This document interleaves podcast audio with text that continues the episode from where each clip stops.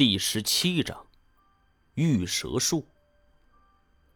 正所谓，人多力量大。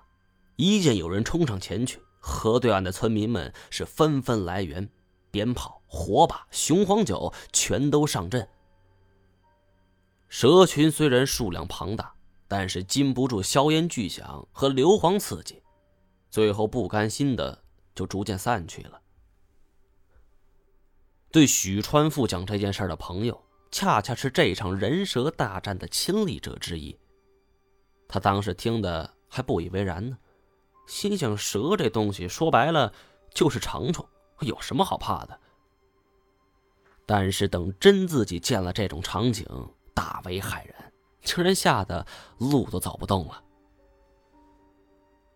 院中，崔其胜见自己的人是接连受伤。情况万分危急之下，他单手扶腰，张嘴发出了一声轻笑。这股笑声没有那么嘹亮，是极轻极缓，听上去有点像是耳鸣后听到的幻听。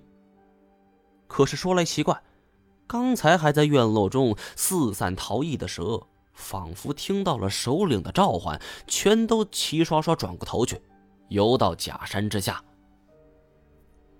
不过短短几分钟时间，刚才还被群蛇覆盖的院落，转眼间又恢复如初了。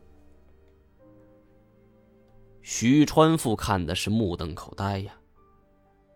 崔其胜这才招呼大家，连忙救治伤员。他转过身来，看到瘫坐在地、面无血色的许川富，崔其胜叹了一口气儿，带着许川富来到了客厅。徐川富最感兴趣的当然是崔其胜怎么让这蛇乖乖听话的，所以一落座，他就抛出了这个问题。崔其胜本来不想说的，但苦于自己那时没有子嗣，又不想这门绝技失传。既然今天自己这门技艺被许川富给看见了，那么干脆顺水推舟，将这门手艺传给他得了。许川富对于如此待遇自然是求之不得，在他看来，能够指挥毒蛇是一件相当了不得的本领。当然，他完全没考虑过学这种本领的辛苦。自那以后，许川富跟随这崔其胜学习控蛇术。可能是天长日久跟毒蛇待在一起，毒蛇本来就有治疗风湿类的功效。久而久之，许川富身上的疼痛越来越轻了。时至今日，虽然还是偶尔作痛，但也绝非以前那种死去活来的痛苦了。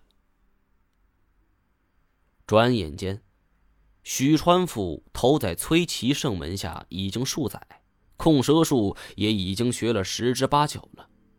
这时候，崔府也迎来一件喜事儿。久无子嗣的崔其胜终于有了一个孩子，也就是如今的崔中原。不过不知道是不是因为跟蛇待久了，崔中原一生下来就是一个侏儒症患者。后来坊间渐渐传言，说是崔其胜因为养蛇遭到天谴，要不是看他平日用蛇毒救了不少百姓，老天爷都不给他这个孩子。蛇在民间都有地龙之称，蛇变蟒，蟒变燃，燃变蛟，蛟变龙。这几乎是民间流传的一种说法，杀蛇会遭到报复，更是公认的事实。徐川富见自己师弟是个侏儒，也吓坏了，害怕自己会遭到报复，赶紧向师傅请辞。这时候，崔其胜。也已经被流言给折磨不堪了。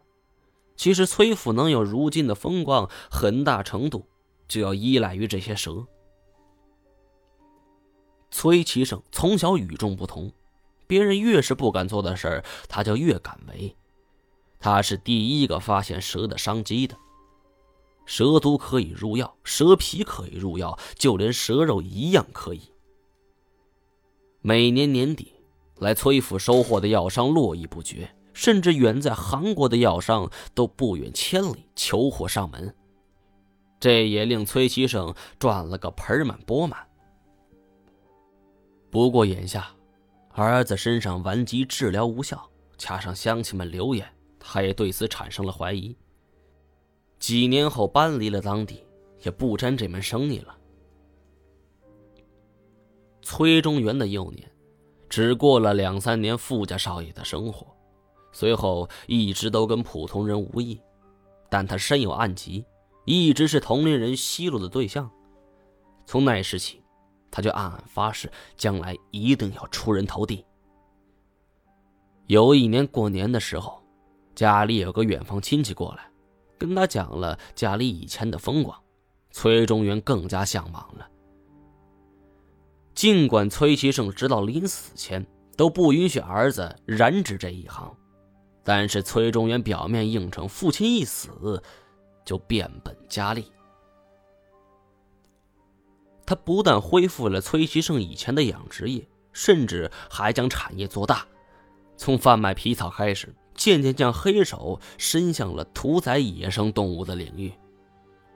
这才有了如今坐在我面前这位崔总。他说这些事儿的时候，我一直听着，没有说话，也没打断他。虽然这事儿对我来说用处有限，但我总算知道许川富为什么能够掌握控蛇术的事情。